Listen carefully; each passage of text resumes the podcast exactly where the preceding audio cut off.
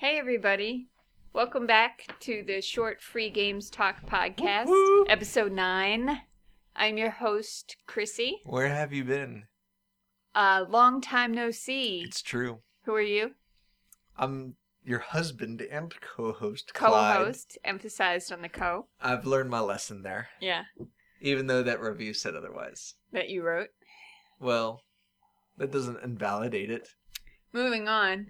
Uh, this is a podcast where we talk about short, free computer games, uh, mostly by hobbyist makers. Not always, I guess. Yeah, we could deviate.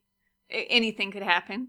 We did some ASMR roleplay videos. That happened. That happened. That was an episode. Yeah, we went rogue. So, uh, yeah, We did go rogue. we went rogue. So we're gonna warm up this episode. This episode. Oh, here's our theme. Uh, kind of, mostly. Uh, we're gonna talk about some games that were made during the Idle Thumbs. What was it called? Wizard Jam. Wizard Jam. Why Wizard? Do you reckon? it's some sort of inside joke. I don't know. Oh, okay. Like I wasn't. I wasn't around for the episodes where wizard was a thing. Mm. So tell us about this jam, if you will.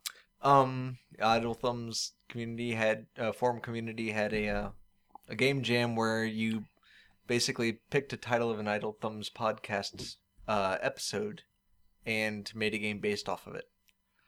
Okay. And so, are you okay? Are you choking?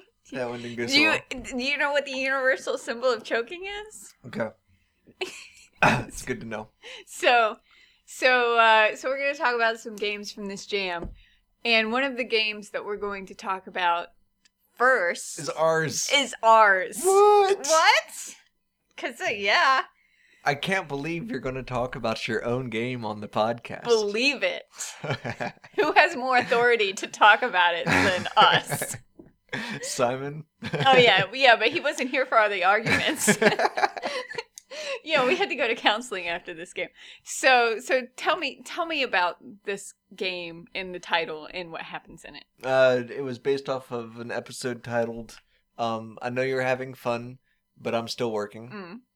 Mm. Um, in which uh, in the Idle Thumbs podcast, it seemed like they're in an office building or something, and someone came downstairs and was like, "You're making too much noise," basically. Keep it down. Um, so kind of went with that theme. I I uh, I had recently gotten TyranoBuilder, which is a visual novel engine, and thrown something in the morning that the jam started. I threw something together on that episode title that was just kind of like, okay, this is the basically the first scene, and then this is how I imagine this being kind of formulated like a joke. And I sent it sent it to Symbiotic, and who uh, was um, me and Symbiotic were pa- partnered up on this jam, and they said let's go with it. And so then um, Symbiotic started drawing some characters and some backgrounds and such, and me and Chrissy went out to uh, Moe's, we were at Moe's. we were at Welcome to Moe's. Welcome to Moe's. And, and and I was telling Chrissy how we're going to have to get how I just put a call out for a sound person because I was really the game is largely about sound levels in the office and sound politics, noise politics, and um uh so sound I was starting to realize how big of a part sound was going to be in the game Mm. and how we were going to have to have a third person doing sound. I informed Chrissy about this, and um, she said that she wanted to uh, uh, be the sound person, and I said, uh, "What experience do you have in game making?" and I said, pick me. Yeah, yeah, because we've been playing all these sound heavy, sounds, you know, specific. I've been really focusing on sound in these games a lot. So, in order to feel like I had an opinion about it, I thought it would be useful to try it. Like, I had this fantasy I was going to all J Clovered up and have, like, you know, localized sounds for you walk around. No, no. Like, when you make sound effects, you don't know what that stuff is when you're listening to it. You what do you mean? like you know what it is when you're making it uh oh what's i made all kinds of sound effects and when i heard them i couldn't figure out what they were What do you mean? i wish i could think of an like example you like you recorded yourself. oh yeah like one of them i was recording flipping through papers like she was going through papers Okay. you can't tell what that is See, I, I I think that's really interesting. It's kind of like um, you know, we we have we have a pretty good idea of people take pictures, right? Mhm. People take pictures all the time, but they don't really gather and collect sound effects very often. Yeah, you don't really think because So- you always have an image related to it, so you feel like you hear it, but you're associating it. Yeah, totally. And so like when when when you take a camera and you go and get uh your um are levels good you think? Yeah, I was just making sure I didn't lean forward. Go ahead. Okay. Uh when you uh when you take a camera and you start and you're like I'm going to take a picture of this flower, like you kind of know the distance that you want to be from Mhm. it and you kind of know what makes it into a picture of a flower and you, you know, you don't record it with too much fog or whatever. But it, but, but uh with the sound it it you know, you don't have all that You don't have so much reference. Yeah, you don't have all that knowledge available. Yeah. So, uh, how many games have you made before this? Zero. Zero games. And how many games will I probably make after this? Zero. Uh, but what I'm really curious about is okay, so in this game, I'll give you some backstory. In this game, uh, there is the main character, Tiffany, Mrs. Blooming, Miss Bloomings, Miss Blimming. but her real name is like something else. Uh, yeah, I forgot. Yeah. Levant. Levant. Tiffany Levant. So so she's like working upstairs in the office and she keeps hearing noises like there's a bunch of laughing so she goes down there to tell the laughers to be quiet and it's like these three people who are like hey tiffany blah blah blah lots of talk yeah we'll keep it down and then she goes back up there and then there's another louder noise and it's like more ridiculous it's a peacock and she goes down and she's like what's up with the peacock and they're like yeah we got a peacock what and then she goes back up let's let's let's not talk about the detail. Well, I guess we spoil every game, don't we? Yeah, yeah. And then it's like a printer noise and then, you know, it's like more ridiculous every time. So, so you were trying to communicate something. Like where did you get the idea of trying to communicate in this game because this is a big topic of this game of uh working your working environment being valid uh if you are making noise just as much as if you're quiet except for everybody just expects a quiet work environment, so they think that it has precedence over a loud work environment, which is not normally uh, the expectation. the expectation. So because one is expected, it has authority. yeah, it trumps the other. Yeah. The other's rights. Um. Well, obviously, the episode title and like the scenario from which the episode title came from. That was the main theme. I mean, that's pretty much what was going on. Yes. Yeah. Um, but um, uh, at at one point early on in the writing of the story, uh, I was pacing around, um, before work, and thinking about my what I used to write, because this game. J- ha- okay, so this is the first game I've made with somebody else, Mhm. and um, I was feeling a lot of pressure because of that. Uh, I wanted to do their art justice Mm-hmm. and their efforts justice. And so um, I was bothered by how this seemed like it was just going to be, A stick. yeah, uh, yeah. There there wasn't going to be any substance to it. It was all going to be template and like maybe like a couple jokes. And I didn't like that. Mhm. Uh, I I wanted I wanted it to have more substance to the to the to the, to the meaning. And um, so uh, I've written a lot over the years, short verse mostly. And Yeah, um, very short. and I have written many things of substance, uh, where it's like focusing mostly on that quality, in fact. Mm. And so I was asking myself, you know, like in my earlier days of writing, what was it? Because games feel like they've kind of distracted me from from that ability. Well, that's because you spend your time writing about games versus Yeah, the other kind of writing. yeah, I'm, used to yeah. I'm writing like specific things about things that exist rather than fictions, speculative fictions, and such. Mhm. So um I was asking myself uh what what was uh what was my resource for substance uh from my previous writing and uh I phrased it as um showing the complexity of uh the problem so that uh people can understand why no easy solution is possible. Okay. Um Uh, I don't want to talk about a game that you have to pay for, but I can't not do this. Uh, my prime example of this happening is Dragon Age, where you're presented through. Dragon Age 2 does it the best. Yeah, sorry to get the haters.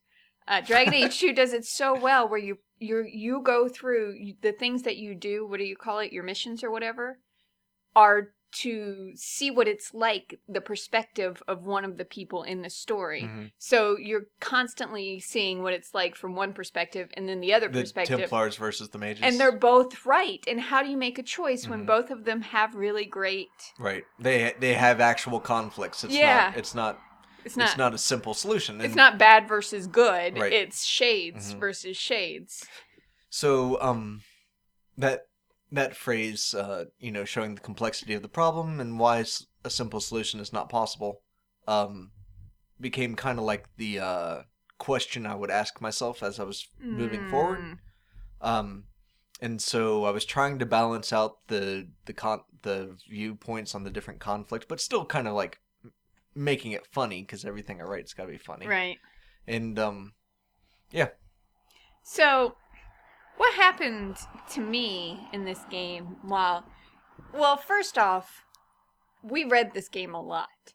So it yeah, became. too re- much. Yeah, so it, it stopped being funny. hmm And so that's where it, it became more challenging to know what was acceptable and what wasn't acceptable. My my workflow was to start the be- the game at the beginning Yeah. every time I wanted to add something in. So every time I sat down to work on this fucking game, it was so I- hard after a while to read that beginning. I scene. would ra- I would play through the first everything that had already been written, and so the beginning scenes just became so like I just Uh, I just couldn't see them anymore. That I'm not going to do it that way again. If if I do it, if I you'll start from where you are. no, I think Like I think I I've only know. played the rap battle like once because I couldn't play that game anymore by the time we got there. yeah, that's what I'm like too. Yeah. Um, I, I, I don't know what a good solution for that is because I do want it to have you know a unified feeling, but may, maybe I should make it into segments and then have like plan it out,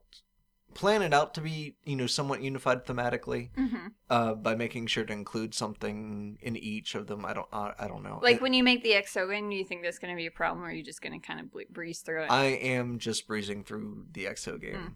Uh, I'm going to just just write from the hip, if you know what I if mean. you will. Um, yeah.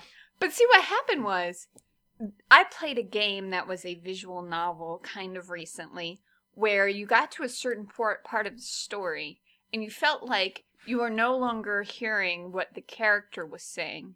You were hearing what the writer wanted you to hear. Like they set up this whole game just to kind of As a rhetoric. yeah, to put you in a position where you have to listen to their opinion about this subject that they want to tell you their opinion about. It's not like the character feels this way. The writer obviously trapped you in a hole, and now you have to listen to their speech. It, it, they they um what's the word? It starts with C. I don't know. They contrived a bunch of circumstances Yeah, where their point would be valid. so valid that it's inarguable. Yeah, yeah. But when they're giving the speech, it's like a monologue, and I can't feel like I am seeing the main character uh, react to the situation they're in. I can only see the writer looking for an opportunity to tell me this thing Yep, that they want for the punchline. yeah. So when we got to the section of the game that was the, uh, the the the the climax where the, the the real conflict happened and everyone kind of voiced their concerns. Yeah, there's a confrontation right before the rap battle. And it's like Getty goes on and on and on. And I it was so hard for me to separate like at this point I didn't even pick Getty, I guess, that much. So I didn't even think of him having as like a personality. Yeah. So all I could see was like Clyde wanted to talk about this thing, and now is his chance to like go on about it. And it was t- so distracting.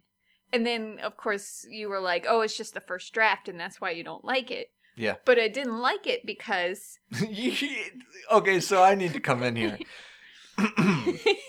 Chrissy not liking something isn't like. It's not like Chrissy just says, "You know I what? like this. I don't like this. I, I don't think this is going to work out." It's like, no, this you can't. No, this can't happen. I just It was Who is this- awful. who is this person? You know, you're revealing things about you that I don't think I like. I mean, you know, it's not. It's not like it's not Well, like Chrissy okay. just says she doesn't like something. So first off, I obviously I, I I side with Tiffany. It's difficult not to side with Tiffany. Any any normal person would side with Tiffany because it's difficult to side with the other side because you didn't really create circumstances where it seemed necessary for them to make noise. It's like that uh, that person I was talking to on Idle. Patrick. Yeah, it's like they had a really good argument, uh, and I wanted to go back and ask, but I never did. Like, what scenarios could we have set up for you to actually feel like the other side was just as valid? Because it was difficult for me to see the other side as having just as much right to make noise as a person has right to be quiet. Mhm. When it just seemed like they were, Throwing parties. yeah, like just not doing anything. Yeah. And of course, you were the like, examples were silly and absurd. yeah, and you were like, well, why is work more valid than fun? Right. But you know, when Which I still right, feel. but I feel like you, the way Getty was expressing all of this, Mhm, With his uh, anti-capitalism uh, Yeah. language. yeah, it was very difficult for me to listen to it and think this is coming from a character Especially since I use anti-capitalism language around the house. Exactly. And but not in such a uh I don't know what way I'm looking for. But it's Hmm. like the kind of way where you, it's like I don't want to I w- I won't It's- say it was incredibly dogmatic. Yeah, it's like when we go over to the specific family member's house and they're telling us like about what Obama is doing. Uh huh. It seemed like that but opposite. Like the kind that Yeah. makes me like cringe. Yeah. And so Where, it- where, yeah, where it's like it, it, it feels like you're kind of falling into a, a vein of dogma where it's just things are being repeated. Yeah. So I didn't understand why we didn't just skip straight to the rap battle. Yep. Because all of that stuff is going to be said in the rap battle, No, it's but in true. rhyming. So tell us why that didn't happen because there was a lot of I would say discussion We using were- quotes. We were arguing for two days straight about this. about about the inclusion of the conflict scene where they actually voiced their conflicts before the rap battle. yeah. And I was arguing that it needs to be in there, and Chrissy was arguing that it needs to not be in there. and uh, and some of the feedback we've gotten on the game because um a lot of people are playing the Wizard Jam games on the forums and kind of discussing them with the creators. Um, a lot of the feedback is like things that vary from like it dragged on a little bit at the Mhm. end, and um it seemed like it should have gone to the rap battle sooner, kind of stuff. And I I might be conflating all those uh those uh, uh suggestions into one suggestion of skipping the conflict. right, because that's the one that i Yeah, yeah, because for. because we had I had two days of fighting with Chrissy about this. yeah. So um, uh, the reason that the conflict was necessary was uh, because uh, without it, the I, I I did not expect that um a, a, a someone who's just playing that game, I did not expect them to be paying enough attention to really recognize what the viewpoints would be of all the characters. So in in But you don't feel like during the rap battle they said all those viewpoints? No, no, and and not only do I well, yes, they ex, they ex, they express their views in the rap battle, but they don't state them clearly. So Hmm. when in the conflict scene, you basically find out like it's a con like Kyle had already during the uh the uh, printer scene, Kyle had already established that um he's like a uh positive thinking um you know it's all in your head kind of guy Mm. uh, but the other two characters hadn't really clearly express themselves. Joyce hadn't really become like she was the- just like, "Hi, I'm Joyce and I'm flighty." yeah. She just seemed flighty until the conflict scene where she's like, "No, I'm confident about my belief that you should have fun at work, and that's and that that's an important thing." Mhm. She states that during the conflict. And so we'll just take her example. So then once you go into the rap battle, you that has been so well established that then that is the what she says during the rap battle is actually a confirmation yeah. of that character rather than um if the conflict where she had not stated it had not been there, then it would just seem like she might just be ri- rhyming things. Well, maybe this is kind of like that thing we talked about earlier. Is there a way she could have interacted with people more, or you know, that you could have observed where you oh, there's would, infinite ways. where right? you wouldn't have to express it? Well, there's infinite. wa- There are a lot of things that could be improved about that game. Yeah, Uh, because it went so long Mhm. at that point, and then you got to the best part of the game after you'd already gone down there three times Yeah. and like well, argued I with wanted them. to leave people with a good taste in their mouth. Yeah, well, yeah, the rap battle is the part everybody likes the most. Yeah, I mean, th- there's a reason that's at the end, Mm. and the reason is because I wanted to, I wanted to have a payoff that was like the last thing you kind of remember happening, so you think of the game favorably. yeah, Uh, so I mean, yeah, yeah. I, I mean, I think it was a successful game, and once you, and once we talked a lot about how it's Getty's personality, and that's how, and you went back and like tried to give him more of those lines to make it obvious that it's personality instead of it looking like the author is just trying to push their agenda onto you. Mhm. It helped me a lot. I just wonder in the end what scenarios we might have, you might have, as a writer, could have done to make it a really difficult choice for the audience. I think that that would have largely changed the tone, but maybe it not. wouldn't have been Maybe not. funny, I guess. You know, See- because the humor was in the ridiculousness right? of what they yeah, were the, doing. the absurd examples were kind of the t- the tone that had been established pretty early on. yeah. Um, I don't know. And in to be clear, I think it's totally a fair criticism. I'm the the Well, the- yeah, because you said your point was to create that, you know, duality. Well, I wanted to add some substance. I and I felt like I was able to successfully do that, but it wasn't. I did not start with the substance. I started with the humor. hmm Um, and and that tone r- remains. And but it is a, it is a fair criticism, and I would be interested in in hearing how to do that and to and to think about how to do that. But I probably would never execute upon it. Yeah. At least not for a similar game. or not that game, Yeah. yeah. Um, yeah, I'm over that game. I I still have to make some corrections that people have pointed out. you Um, can't even go in. Yeah, but yeah, but I'm trying to wait long enough where I can actually play it and enjoy it. Um, I want to. Well, since we're talking about the game, I want to ask you about it. Okay. Um, so you said that this is probably going to be the last game you work on. That's a lie, though. The, my problem is the thing that's always my problem is I only do creative things on the weekend. Like I'm, you know, on the weekdays, my job is really difficult. I don't want to. Yeah, sorry. I don't want to do anything on the weekdays. Uh, we have a lot of projects going on right now on the weekends. Yeah. And I mean, I would like to do something. I would like to do something non-creative. I don't want to say the music is non-creative, but I didn't make the music. So it was just mining the sounds and having Clyde record them and editing them, you know, and things like that. So, uh, well, I recorded, I mean, Clyde making the noise while I recorded them.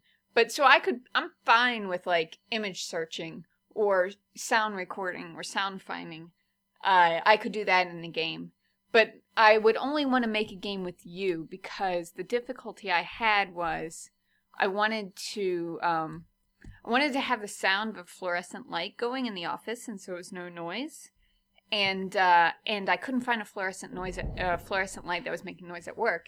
So I tried to take one off the internet, and and uh, Clyde was like, "You can't do that because the copyright thing, and you have to ask Symbiotic."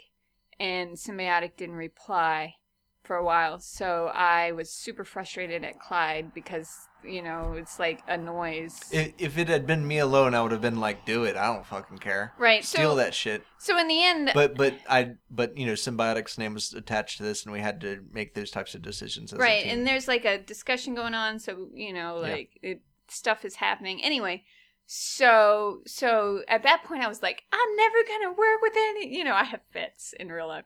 Never gonna work. never gonna work with anybody again. This is so stupid. Blah blah blah. But you know, it was kind of fun because. uh I had to think of new way. You know, Clyde made the peacock noise. I did end up taking the printer. Uh, Yep. you were like, "There's no way we can get around this. Yeah. I have to use this printer." dude video. was okay with it though uh but but it was fun like uh i recorded a bunch of sounds at work that i thought would be like a fluorescent light Mhm. that was fun to use like uh we have a anyway i won't tell you. No, you I want to. uh we have a machine that digests fibers. Okay. uh and so i use That that sounds. Did you catch that? That sounds interesting. Get it? Uh, uh, i do know that you brought Because pointed I out. said sounds. Yeah, and then I uh, I recorded one of our airflow hoods, and those are the two sounds I put over the printer because you wanted it to sound more uh, less, I guess, high pitched. I'm not sure. Hmm. Yeah, yeah. So I will I I will do things with you. Uh, as long as it's not creative. Has it affected the way you've seen sound in other games? I don't know. Um, here's the here's the interesting thing. I hope I'm not talking too much about No, this, I, you guys. I, I'm really interested in this, so I don't Uh, care what other people are interested in. Here's the thing: when we first started, I wasn't I wasn't even thinking about music. I was thinking about having a sound effect Oh, for that's right. every single thing that happened. And Clyde thought the same thing. Yep. It was like he told me. Yeah, when, when, when I was interviewing for it, I was basically telling her what her job duties would be and saying, well, you know, people are going to laugh, so I need to laugh. And then, you know, the peacock's going to scream, so you need a peacock. Right, and, And- he was he wanted me to have a sound for each person when it was their time to talk. Yeah, to signify which one of the people was talking. So I was thinking it was going to be like Peter and the Wolfish. Yeah, so I tried that at first. And I was going to have music in the background when you go downstairs, like they're partying in the room, but you know, you come out, so it's going to be like that low pass filter sound, like, you know, behind the door and everything. But when you couldn't even tell what I was trying to do. That's the such the hard thing about sound. Like you couldn't tell that I was trying to put that sound behind the door. It just sounded like muted music in the background, like you had a song but you didn't record it right or something. It was terrible. I, I was really glad you were on the job because you gave it enough effort, and I would have just been trying to get it over with. And Mm. uh, the the one that really got me was when you had two songs that butted up against each other in one scene, and we kept on playing it and being like, it does not sound right. Like there's something wrong with Oh, yeah, this. there's something wrong. There's something wrong with this, and so Chrissy started loo- looking for other songs to play. But I couldn't and, find and another couldn't song. find another song that uh, worked out. And so what she ended up suggesting, or I don't know if you ended up suggesting, It was actually your suggestion Oh, that we have a pause. So I was like, maybe what we need to do is put a pause between the two, songs. That's all it took. All Yeah, it took was just so not playing them back to back. And what works and what doesn't work. I would have never. I would. I've. You never have to like find that out. Like where where are you gonna where are you gonna realize that that you can't just put yeah, trial and error. Yeah, just like how is I going to realize that you you don't know what anything sounds like? You only know what it sounds like because you're seeing it happen. Right. And and then I went and played a bunch of visual novels, and they all had songs, and I was like, oh, I'm stupid. Uh, I'm gonna find some free songs, and then everything was fine. Yeah. What about you? What is your take home from doing this? Um, I really used the format of a three part joke as a crutch uh, for this project, Mm. and I liked that. It it actually made it so that I made a narrative game that didn't go on forever, which is a problem I have. I have a huge problem with narrative scope, um, reining that in, and so Yeah. uh, yeah. Yeah. what I learned from it was that you know I I want to kind of collect and note um, narrative formulas that uh, are incredibly c- concise, and then make games based off of those formulas. So so really sticking to templates. Um, that's that's what that was my main takeaway from it, and also just it. Mm. Oh, the the big thing was finding out what three people can do in two weeks. A lot. Because Uh, I was only working on the weekends mostly. Yeah, it that I have a better sense of scope than I've ever had before uh, about how long what takes. Um, and that was the longest, most complete project I've ever made, and narratively. Yeah. And Yeah, I- that's true. So now I can be like, okay, this is going to be a two week project for three people, or this is going to be you know four week project. I, I I feel like I have a much better sense of how long something will take. Scope. Yeah. You know, the thing about TyranoBuilder, like, you know, it's a good program for for the visual novel, but it is really frustrating that there's lag in the sound. Like there's That's an HTML problem more than it's a Tyrannobot yeah, problem. yeah. You finding that out recently has really helped me because I was so frustrated. Right. But I spent so much time, you know. It was a jam game, right? Yeah, I spent so much time thinking about the timing of those sounds only to have the lag happen. Yeah. Or for somebody to do it slow and apparently the song. Yeah. You know, like. Yeah, all that stuff can be things that we can kind of go back and rearrange, but the motivation to do so is so low. Yeah, and you not knowing that we could fade, so I had to. I had to do fade in and outs on uh, what's that program we use for sound? Uh, Audacity. Yeah, and then putting it in, but that means you can't run a loop. Yep. Like we we had a lot of problems that could have been easier, but I but there isn't a lot of HTML programs. So I look forward to seeing the progression of what gets made that will help us in the future make, you know, a Cool. good game. Yeah. So yeah, there's our first thing. Do you want to talk about another game? You want me to ask you your question? I'm gonna I'm gonna have to We've get been- another drink. We've been talking about ourselves so much. Yeah, I'm gonna have to get another drink there. Do you want to pause it, or you want to talk about the Froggy game while I and tell everybody? I've tried talking when you're not there and it doesn't work. Let me pause it. All right, back from break. Now we're going to talk about another game from the Jam, uh, the Wizard Jam, Yep. uh, named Pause Screen from Battletoads. That's correct. Uh, you wanted to me to play this game, and you wanted to talk about it for the podcast. So the obvious question is, why? Um, this game's special. Uh, it's it's going into a territory that I'm interested in going into, Mm. and going into that territory is very difficult to do. Okay, and that territory is glitch games. That's correct. Um, uh, uh, You've been really into this lately. I have been really into this. Uh, sir, Is this the game that got you into this? Oh no, No. it was that. But I well, I I need to mention that Sergio's game's not public yet, Okay. but Sergio's been working on a game that um got me really interested in the idea of uh glitch being integrated with gameplay. So what it what what is glitch per se? Um How would you define it in games? Gl- I would I would this is not a definition people might disagree with this definition, but this is how I see it.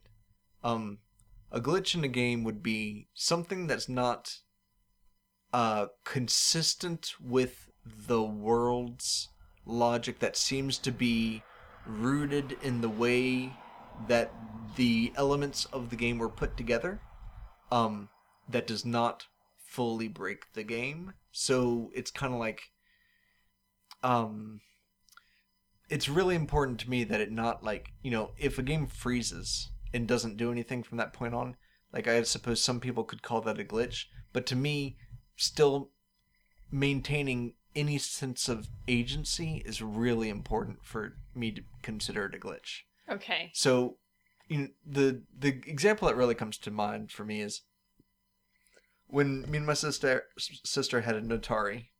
Uh, we had Pitfall Two, and if you put the cartridge in, like most of the way, but just barely didn't do it, and then took the the like there was a reset switch that was like the power switch, Mm. And if you just kind of barely moved it up, so it wasn't fully there, it would glitch out. So like you would end up with what looked like well I- uh, this is you know s- decades ago so i don't know if it's for sure looked like this but i remember it looking like two superimposed images. And you would have you would have your figure but your figure wasn't like as your avatar wasn't as visible so it was like a ghost. yeah or like it was he was in two places maybe Okay. Oh, so it split the character. It felt, yeah. I mean, I, I might It be was a long remembering time it- ago. Yeah, it was a long time ago, but it was something to that extent. Okay. And then, and what was weird about it was that you would end up at the very end of the game. Really? Yeah. So I was How really did you fascinated. figure that out? Just because fucking with the Atari, like No, I I didn't fuck with the Atari. tr- trying to get things to work on that machine was sometimes difficult. Oh, yeah. And so uh, that was before you blew into the cassette. I think that was around the time you blew into this. cassette. Okay. So. To me, that would be like the first time I remember a glitch. It- Yeah, how exciting! It's like you found a secret. Yeah. and it's not just like you know you put it on and then you see you know these bro- broken up pixel sprites or nothing it's like you can still control the character to some extent so that's really But important you're at the end of the game. right So how much? Where I- could you go? i don't You don't i remember. don't remember Yeah, but still, oh man, I would have felt so accomplished if something like that would have happened to me. it, it, it discoverability is a really big part well, it makes intentional glitch seem so much more disappointing, though, why um, because it's the discovery of finding something that doesn't exist. see i, I think some people would think that uh, you apparently Yeah. i'm but not for me if i found if i found out that the atari designers did that as a as a way to test the game I'd be like, I don't care. Like that's interesting, but it doesn't take away anything. Maybe it doesn't take it away because that has nothing to do with the game versus your whole game is supposed to be a glitch. What? Like in this game that we're talking about, Pause screen for Battletoads. yeah, the game is uh working within the glitch. Right. Like you know you're supposed to be there. It's a puzzle, you have to solve it. Right. But- it's glitch puzzles. This glitch puzzles. Mhm. So it's not like you did a trick and you're in a secret area that nobody knows about. Well, it kind of kind of is the well. It it all the the biggest difference is that you know that it is that expectation that you can do it.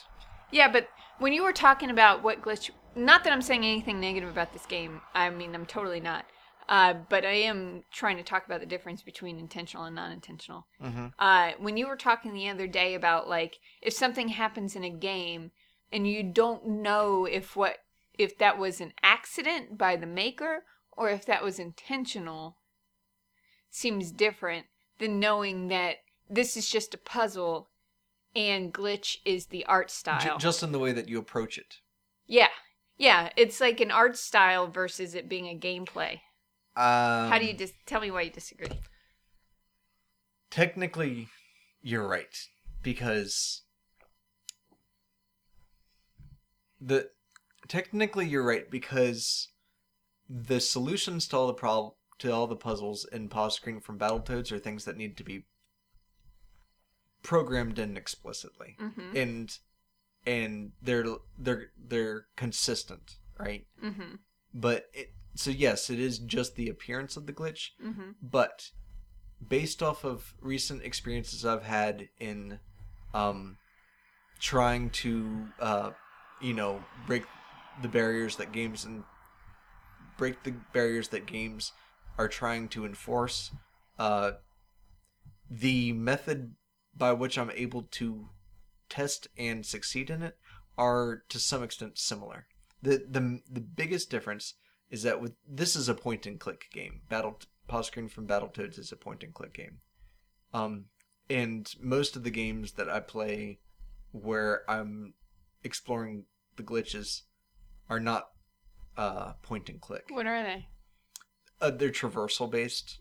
So um, you'll be moving a character around, and there'll be boundaries that the character can be in, and boundaries that the character cannot be. Oh, in. like you can walk into a wall, right, or you can climb a wall. only in one point, right? Only right. So Which you find accidentally by brushing up against that wall. Right. So so the the biggest distinction this game has um from my normal experience of having of checking out glitches in games is that the point and click interface is the way that it's done. But it still feels it feels similar in the psychological way of like my care like the the part that really gets me about this game is when after you get out of that um Should we talk about what the game is? sure And then you can tell us about the part that gets you? Or do you want to talk about the part you get? Well, I mean, it, well, okay, so it's uh, Battletoads. Um, I didn't like- know what this was. uh, Battletoads is a uh, Nintendo game, Nintendo Entertainment System game, Yeah. 16-bit, I believe, and uh, but this starts off with um, the the first playable area of pause screen from Battletoads is the second uh, segment of the original game. Like, I mean, they used the same sprites and everything, uh, and it starts looping um, unnaturally, and you and you start getting enemies um, pouring out at a faster rate, and they don't actually have death animations or any actual activity, and it, you kind of get the impression that they're just duplicates. And there's this there's this sense that you're stuck in a loop. Yeah. And so at that point, you have to figure out how to get out of the loop. right. And it's not a controller based game, really. I mean, there are some movement controls, but for the majority of the game, the way you solve the problem, the puzzles are by clicking on different things on the screen. yeah. So then, after you get in the out of the after you've solved the first puzzle by kind of uh, thinking out of the box, Yeah, Clyde set a timer for how long he was going to let me suffer before he told me how to Yeah. do it. uh, you end up in what looks like the first level of the game, uh, and your avatar is um, malformed because uh, is it is it like jittering? I don't remember. Yeah, I think so. and it, it's kind of stuck in the middle of the screen. So at that point, that's that's the part of the game that got me. Like when when your avatar's kind of stuck Yeah. in the in in uh, a, an infinite collision, uh, and you're still trying to. You're basically saying, "Oh, I'm stuck. Um, is there any way I can get unstuck?" And you start pressing buttons and kind of like exploring all of your options in order to get out of it. Mhm. But then something, but then you get feedback. Any sort of feedback in that scenario is really um encouraging. okay. Um, so that emotion was the same that I experienced when the when the glitch is unintentional. Is that what you were gonna say before I interrupted you and tell you to tell you about the game? Is Yeah, that the, that's the part? Mhm. In and uh, I enjoyed the glitch as an art style of this game because in real life, if we were playing like a traversal game and I had to touch every wall, I mean, it becomes like a trial and error searching game. It can be. uh, you remember when we this isn't a free game. Remember when we played Halo and we tried to find all those skulls to Yeah. find, and it was just us looking in every single place Yeah. in the level, and it was like fun the first time, and then Yeah. it wasn't fun.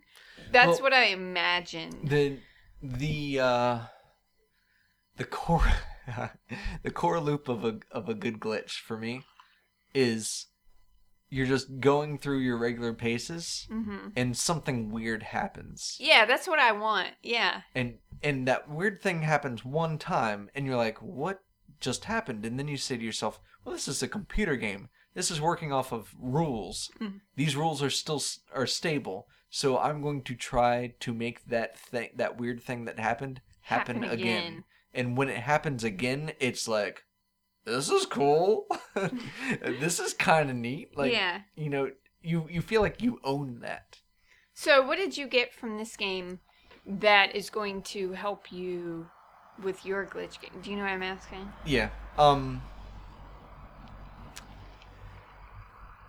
m- Probably mostly aesthetics, and also, uh, uh, by aesthetics I mean like what glitches look like. Mm. Um, because they have a, they, I associate specific looks f- with them. Um, actually, I should mention. Well, it's not free, so never mind. I just talked about a not free game. I got an, I got an iPhone app. That lets you glitch out photos, and it works really well. Oh because yeah, that wasn't free. Nope. It Wow. works really well because the glitches look super authentic to me. But uh um so this game really captures what glitches look like aesthetically. Yeah, it really does. Um so I'll probably gain that from it. And the other thing I'll gain from it is just kind of like uh in the forums when we were talking about this game this one really kind of hits this middle ground where um I the first time I played it I got stuck and just gave up but I was like okay this is really, you? yeah. I was like okay this is Oh, cool. yeah, but like I, I I got enough that I can see that this is really cool but I don't even know when it Yeah, ends. that first puzzle was super hard. um well I solved the first puzzle the first time. The yeah it was when you're stuck in the rocks. I didn't I didn't replace all the rocks. Mm, um, so uh, it gave me an expectation of kind of like how much you can expect the player to do in order to explore the glitch, in order to progress. Ideally, the glitches in games would be very much available to players who don't typically find glitches, but at the same time, um, they wouldn't be. Well, ideally, they would they would be somewhat optional. I see. Um, and be, because I think you know it can be incredibly frustrating to not know how to get unstuck. Right, right. Yeah, this was a puzzle game. I wonder if it's if this person played Battletoads and found a glitch in it and is you know talking about like how you did with with Pitfall, Mm. and that's why they picked this game. Like- well, I mean, remember this was an episode title. Oh, what was the episode title? pause, pause screen from Battletoads. oh, really? Yeah. Oh, I- well and I don't remember what their discussion was in the original Oh, podcast. Interesting. Oh, I guess yeah. I forget that there was a theme. Yeah, it was a Wizard Jam game. Oh, that's interesting. Did they say on the forum uh, why they chose to do a glitch game? They might have. Maybe we should put a link to the uh, forum page. Yeah, I, on the I, Tumblr. I thought you read all that. Sorry. All right. So, uh, so uh, yeah, are we ready to move on? I I am. Okay. Uh, we're gonna do some uh, housekeeping now, Okay. if you. I got out of um the world beneath, Yeah, a few episodes ago we talked about the game The World Beneath, which is a a, a favorite of mine. and I thought while I was playing it that you couldn't get out. And during the playthrough of that game, it took me a long time to come to terms with that idea, and it was just about seeing how far you could go. You know, letting go of control is not something I would say that I excel at. So coming to terms with that in that game and accepting it was really difficult, but it made the game way more fun. So then Clyde decides he's going to get out. Well, no, that's not what happened.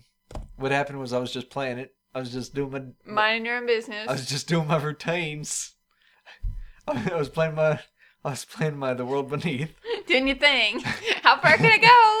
And- with five torches. And, like in the I think something happened where like maybe I was pressing a button when um the game loaded or something. I think it was a glitch that got you out. Well, well, there was a glitch that led to the glitch. So, uh, I what I don't know why, but like I was like constantly moving to the right. Um, when I was trying to move, when I was just pressing forward. Hmm. So, uh, I get I ran up against a wall, and Did you have a torch or was it dark? it was well, it was I wasn't throwing torch. But it wasn't a lit room either. Well, it was on the first floor. Okay, so you could see. Yeah. And so I was moving forward and it veered right. My alignment was off. And um, I started walking up the wall. And I was like, huh, that's really cool. I wonder how far up I, the wall I can walk. And so I do it a little more in that room and I can, you know, get to the ceiling and shit. And I'm like, I'm to go climb out of the motherfucking well. And then he does! so I go, I go uh, out into the uh, first room and uh, start like rubbing up against the wall, and sure enough, I'm going up it. And in that game, there's this little uh, meter uh, measurement thing that tells you how below, far below ground is. So it was going up and up and up and up, and I'm like, I'm gonna make it. I'm gonna get out of this thing, and it was a slow process. Like it probably took like 15 minutes or so Mm. to to to tacking against that wall, trying to get up without falling. Hmm. So when I'm coming It was to like climbing the mountains.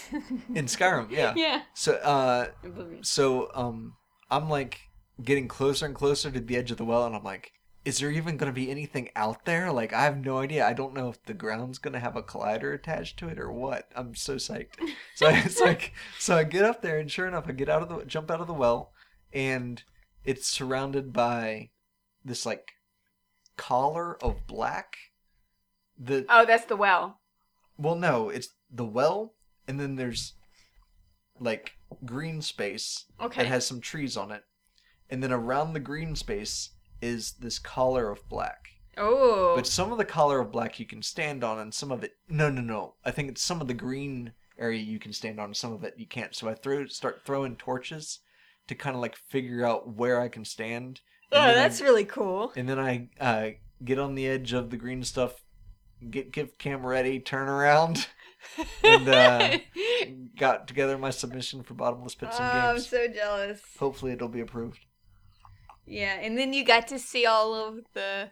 Yeah, yeah, you can see all the chambers on the way down. It was super cool. Uh, I was so happy with that one particularly. Yeah, you know, you've been playing this game for a long time. yes. So it it feels different to find something like that in a game you've been playing for a long time. Yeah, especially that we didn't think we could get out of. yeah. Update on that. Uh, do you want to talk about uh, Pling Pling? Yeah. Um increpare, I believe that's how you pronounce it. I don't know. Um, made a um pinball. What do you call it? A tool? Tool to make pinball tables. Yeah, Backstory Clyde is really into pinball. super into pinball. We went to a pinball museum. We went to a pinball convention. Clyde looks for pinball tables everywhere we go and calls people up, and it's a really fun game. I mean, I'm not judging. We play on. yeah, like you play some pinball yourself. yeah. Yeah. I wasn't making. I wasn't trying to be like, oh, this hobby of Clyde. No, I love pinball, and uh and we play a lot of What's your favorite machine? Black Lagoon. What's your favorite machine? Probably Black Hole. Really? The Black Hole was so good when I saw it in real life.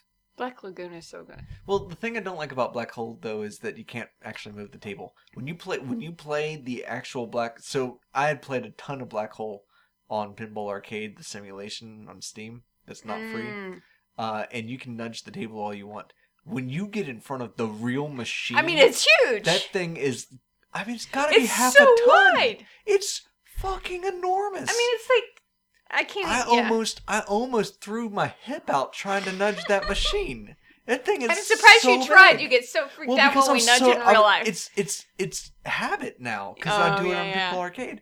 Um, so maybe Black Knight, the original Black Knight. Ooh, Like wow, you like the I don't like the simulation of it, but when we played the real machine, I was like, Mm. "There's something magical about this." Black Knight was a really table. nice table to play. There's something about that table. Yeah, that I really remember appealed. that. So, any- So, yeah. so yeah, and we play a lot of simulation pinball games, Yeah. which is nothing like pinball. I don't even know why I talked about real pinball if we were talking about a simulator because they're a completely different game. It's, Yeah.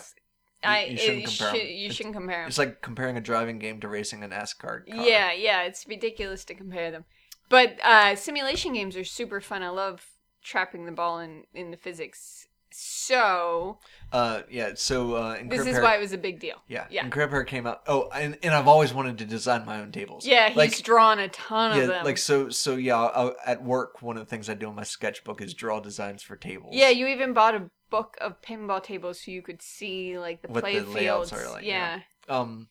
So then, Hair is like, hey, I made a uh painting tool on the browser where you can make your own pinball tables. The physics the physics suck. The physics are horrible. Oh really? Oh, they're shitty. Is it like delay or what's bad about it? Uh, the ball moves slowly. Um, the okay, so this It looks like an old pinball table, like the kind, the card game kind. That's what it looks like when I watch it. here- Like the only one I played is the Dennis Carr one, though. here's the five. here's the funny, and I want to be clear. I love pling pling. It's awesome. But initially, when I first started playing it, I'm like, this. The physics are so yeah, but you bad. love it as a drawing tool that just happens to have pinball Right. attached, not as a pinball simulator. Well, actually, I'm about to get into what Oh, okay. what I'm really excited. One of the things that I, I've realized over time that's kind of neat.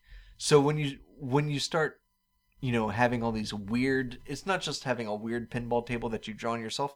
It's also kind of like there's this one part on your pinball table where you didn't get the line completely straight. So the the resolution is really low. So all the all the pixels are very apparent, right? okay. So when the ball, for instance, lands on a place that's kind of straight across, it'll bounce for a while. But what what's interesting is that um I after kind of like design painting tables and playing them a little bit, you start realizing that Pling Pling has particular tendencies that show Ah. you how it's actually programmed. Which is what all uh, simulated pinball is really like. Yeah, but it's really apparent in Pling Pling. I see. So, in the example I'm thinking of right now, is when you have a, a jagged uh, pixel line where it's like there's one pixel above, and then to the left there's one that's a bit lower. The ball says, "Oh, there's a on the thing where I'm bouncing, one pixel to the left is lower, so that's the direction I'm going to go." It's a glitch. Well, it's you can see where the programming is. It's how it's programmed. Isn't that a glitch?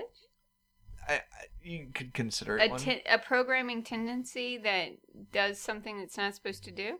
It is supposed to do it. Oh, Um, okay. you can kind of can kind of see how the simulation was made, and that can then inform how you make the pinball table more. And I I love. Oh, I love it. see. So it's so it's super fun to make pling pling tables. Um, me and everything's taken started having a conversation about uh, making erotic ones. Uh, I got nervous about putting them on Glorious Train Wrecks because I don't really understand uh, whether or not it's acceptable in that culture. Yeah, and like you didn't get nervous putting them on Tumblr. well, I know it's acceptable on Tumblr. yeah, you just don't know if it's acceptable that people are looking at them. so uh, uh, so there's now a Tumblr of erotic pinball tables. Um, feel free to submit, uh, but I won't accept all of them. Um, yeah, uh, I only pick the ones that I really like. yeah, that's why you have three up. That's all. That's why I four up. Thank Oh. you very much. Oh, because of the Venus of Willendorf. That's right. Yeah, two of them are yours. All right, halftime. Is there anything else you want to say about Pling Pling? I mean, it's not really halftime. It's probably three I feel like time. it'll come up in another episode. Oh, totally. I'm I'm so excited about Pling Pling. It's so okay. Here's the thing. It's really neat to have GIF Cam available, um, and then Mm. Pling Pling. And so you, I just, you know, I'm like, oh, I don't have anything to do. I don't really have a game I want to play. I'll draw a table. I draw a table. I make a GIF of it with GIF Cam. I put it on Twitter and say, hey, I made this table. It's I can export it as an HTML file so I can save it to my desktop and share the link to the table I just made when someone plays the table I just made, they can further edit it to kind of see how things are going, Mm. and that might lead them into playing a table them or making a table themselves. The entire um broader that that that's not a game mechanic, right? That's more like a publishing mechanic. Yeah. Is so encouraging to get people into creating their own version and then being able to appreciate the one that I'm sharing based off of the information they've just gotten from making from attempting to make one and then possibly even sharing it with their friends is magic. That's just fantastic. I I think the problem I have with Pling Pling, which I wasn't going to bring up, but I will, is it's a making game. It's not a playing game. It's in. I can imagine playing other people's if you make them, but I realistically they're not.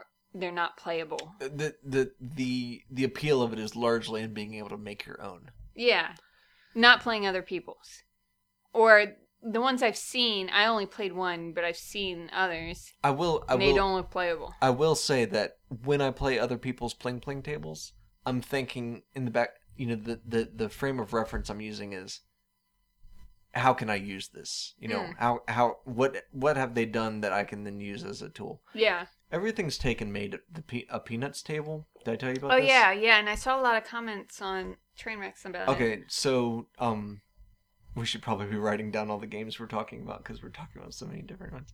But Yeah. uh, um, everything's taken made a pe- peanut table, and so in Pling Pling you can make six frames of table. And what you can do is there's there's one of the painting tools is a a an X that's a goal, and when you hit that X, it goes to the next frame of the pinball table. So everything's taken made like this Peanuts comic strip where it's oh, is it six frames? it's six frames and it's Wow. and it's barely play it's barely there, there's barely awesome. any agency and so there's this kind of like extraordinary contraption kind of like what what do you call it the newspaper the old newspaper cartoons where it would be like a ball rolls into a bucket that then weighs down the bucket Oh and then, yeah, yeah, the mousetrap thing. yeah there's a name for 'em, but these really Oh. complex kind of chain reaction inventions uh, it's got that feel to it where the ball kind of like bounces around and you're like i know the ball's eventually going to end up at that x to create that new frame but i don't know exactly where it's going to happen Oh, is it like that? it is like that and while it's happening there might be words on the screen or a picture so it's kind of like it's moving through it's moving through these these uh these visual frames and telling you a little bit of a of a it has a little bit of a narrative to it so that combination of watching a chain reaction occur in spaces that are kind of telling a narrative Mm-hmm. was r- brilliant use of the tool. But it's still not pinball. No, it's pling pling. Yeah, yeah. I don't know why I expected. That's my. It's a limitation that I need to get past. Well, ju- just like when we started playing simulated pinball, we had to get past how it's not like Not real like pinball. Yeah. We have to remember that pling pling is not like simulated, pinball. Pinball. Yeah. Pling pling is pling pling is pling pling. Yeah, and that's what. It, yeah, I have to. Maybe I need to just make some tables. I think that would be I. wonderful. Yeah, I know you do. Will you make a table that we can put on the Tumblr?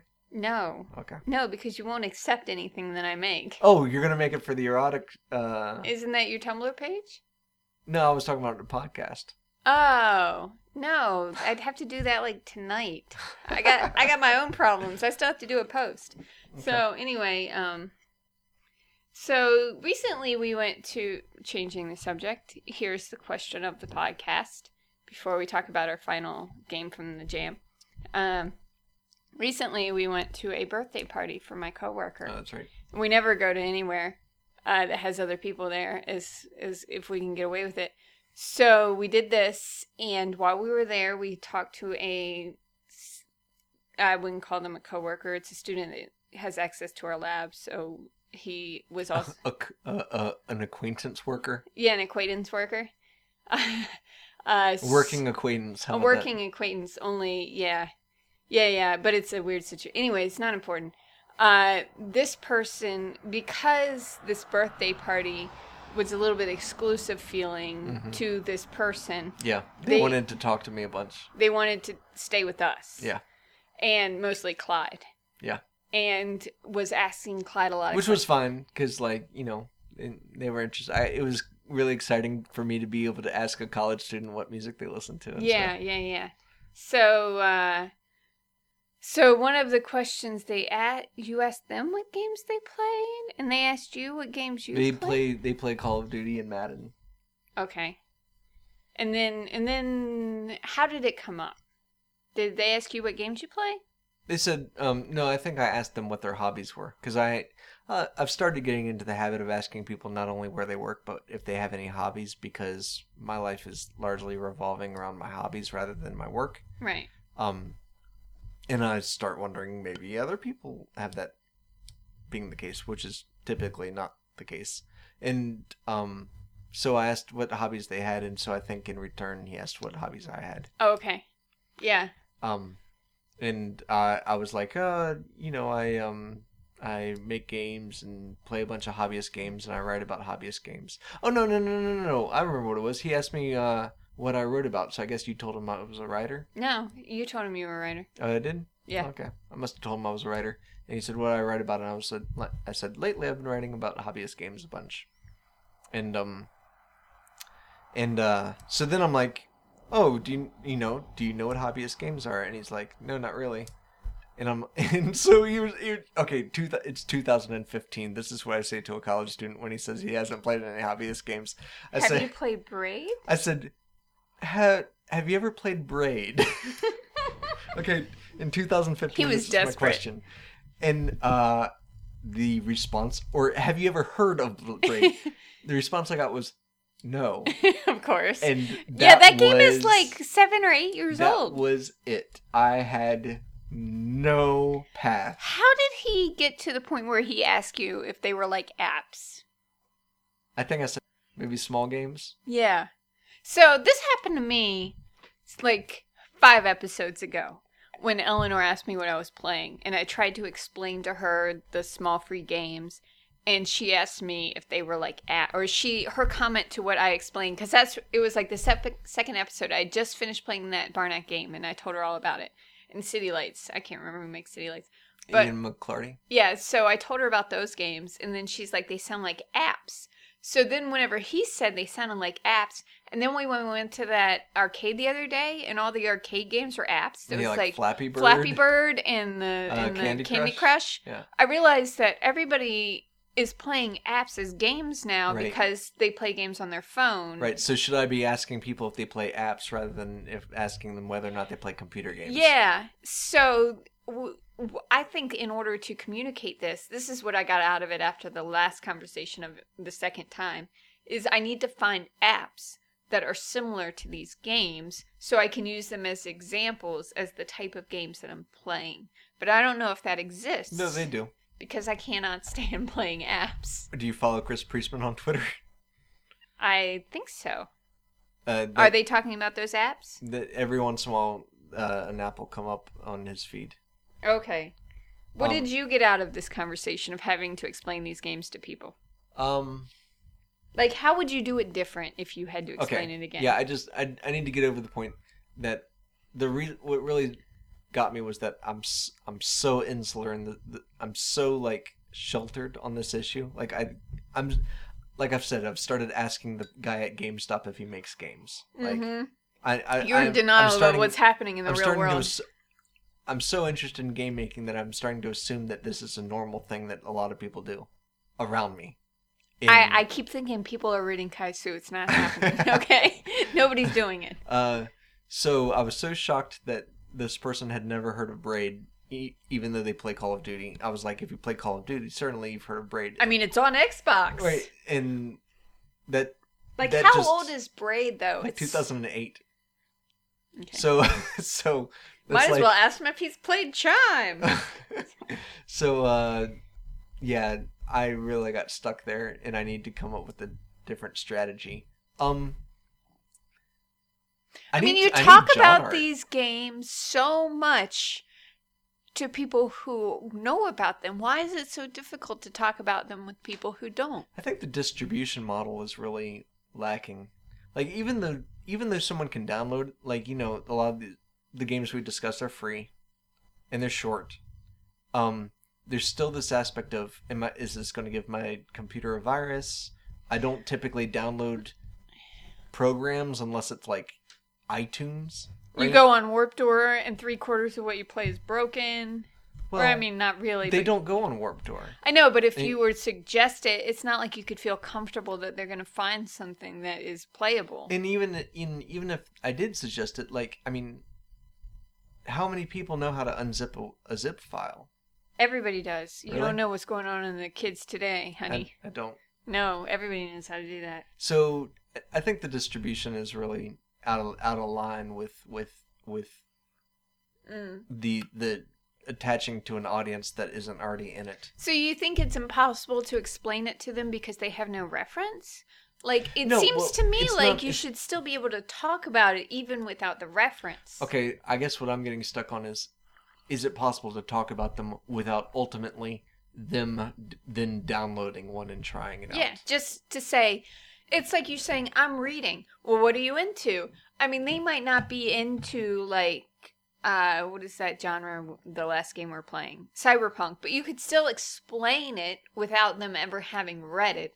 So why is it so difficult to explain these games without them having played one? Well, maybe let's discuss what my description was to this person at this particular party. Okay. which was um uh there are a lot of people that have started making games as a hobby hmm and um because games like Call of Duty and Dragon Age are so complex uh the strength of the smaller games is that typically they're very short and they focus on one or two mechanics and art Okay. and so it these games are often about simply walking around art Okay. that's how i described it Oh, that's pretty clear. That's so much better than what I did with Eleanor, or the other person. It's pretty clear until you start considering that games have particular elements to art that art does not have, right? and Like, art is such a general term. yeah, it doesn't like, really communicate anything. people don't think of sound design when they think of art, I right? guess you're right when you say that. They don't. They don't think of traversal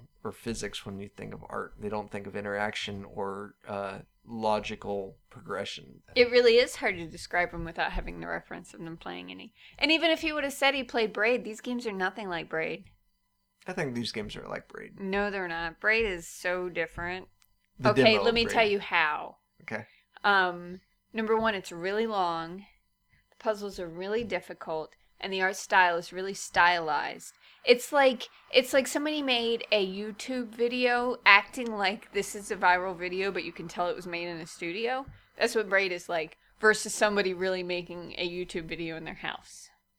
Okay. There is a huge. It's like playing Pling Pling versus. Uh, It's like John Frusciante's older albums versus John Frusciante's first two. Yeah, exactly. Like you can tell the difference in the production. Yeah. And so it's difficult to compare them. I'm not saying the low production, high production, but there is a difference in production. This is absolutely true. Mm. Um. Uh, can we have a little bit of fun? Mm-hmm. Let's role play. Okay. Who do you want to be? The person that describes them? Oh, obviously not. I am the worst describer ever. Okay, let me get into my role. So I'm just me. You're just you. So who are you? Um, I'll be uh the person that I that originally asked me the question. The person that asked you the question? I only play top ten, top fifty. Okay, you only play top 50 games? Yeah, right now I'm playing this one. Oh, it's like Lord of the Rings, I think, was the one or something. Oh, Shadow of Mordor. Could be. Yeah. Okay. Well, give so, it to me. so uh, what have you been playing? Because the last game we talked about was Dragon Age Three, and I know that you seem to have an opinion about it. Uh, but we were both playing it, so we could talk about it for like two times I came to work. So, what are you playing right now? Um, I just played a game called uh, Murder in Neo New England. Oh, that sounds interesting. What's it about? I haven't heard of it. Why not? Really? Uh, I'm sorry, we're still role playing. um, the reason that you probably haven't heard about it is that, uh, okay, that's probably not the direction to go, is it? No. Okay, why haven't I heard about it? You want to also not be like What? you. Well, no, I mean, what, what am I going to be like? The reason Well, last time we had a conversation about this person, it was about their games versus your games. You're not going to say the reason you don't know about it is because some reason. I, we're not on the same page here. Okay. Okay, good. That's good. Tell me. Uh, the reason you haven't heard about it um, is because it's not being sold, so there's no reason. There's not much of a motive to market it. Oh, yeah. Okay. Okay, well, then what's it about? Uh, it's about um, uh, it's a cyberpunk game, but it's mostly text based, and there's very few choices in it. Uh, so it's a murder. It's a murder mystery. So it's different asking someone, what are you playing? Specifically. Versus, versus what types of games are they? Yeah. Well, maybe that's the problem. Maybe the problem is that we're comparing them all. Yeah, because none of them are similar. Okay, well let's go with let- let's use that as operable information from this point on Yeah. and see and test that hypothesis. Yeah, let's Maybe talk about a specific. we will well, I talk about tried that. I specific talked games. about City Lights in Ephemere, but maybe those were the wrong ones to talk about. No, those were the right ones to talk about, especially if you were talking about them in combination, because you could be like, well, they're both very kaleidoscopic, but they have completely different approaches. yeah, yeah, yeah. I mean, I mean, it was right after we played them, and I had a lot to say about. Word. Yeah, That's so exciting. I mean, it wasn't that exciting when I, you know. Okay, first off, the problem is is that I already am nervous when I'm talking to people, Mhm. and then I get more nervous when I talk to them about things that I know that they don't know anything about, but they are an Right. authority on the subject of the general subject. What do you mean? Like she plays a ton of video games. She knows everything about video games, and her boyfriend is a master student in making video games. Okay. So she has like all this background in video games. Okay. And so when I like bring up that you're like making things and she's like, "Oh, Unity isn't a real engine." She already has an opinion about that. hmm So it's difficult to talk to an auth- you know, it's like talking to an authority about anything about your hobby interest in that field. Like talking to a person who operates a train when your hobby is model trains. Yeah, yeah, that's what it feels like, you know. Yeah, so it's like what you do, only smaller. Smaller and for fun. you know? and there's no money in it. And there's no money in it. I just do it because I like, Like it. it. you know, that's what it feels I- like. I'm so tempted to be like, let's suppose you drive a train. now I carve trains and push them on the ground. and they're looking at you like, why would anyone do that? yeah, that's what it was totally like. Oh, that's so funny. Okay, so last game. Uh, this was from the Wizard Jam. Wizard Jam, and it is called. I love the idea that it sounds like we edited, like like we took a part out, but we didn't. I'm saying that, but we totally didn't. Like it just the mood just changed drastically. we were like, okay, we're done. Chrissy just got into her host. Okay, yeah, that's why I'm the host. You're the co-host. That's true. Uh, so this is from the, Wizard Jam. and it is called Uh, Murder in Neo New England. And it is. A twine game, but not like your typical twine game. Man, I didn't even realize I was playing a twine game.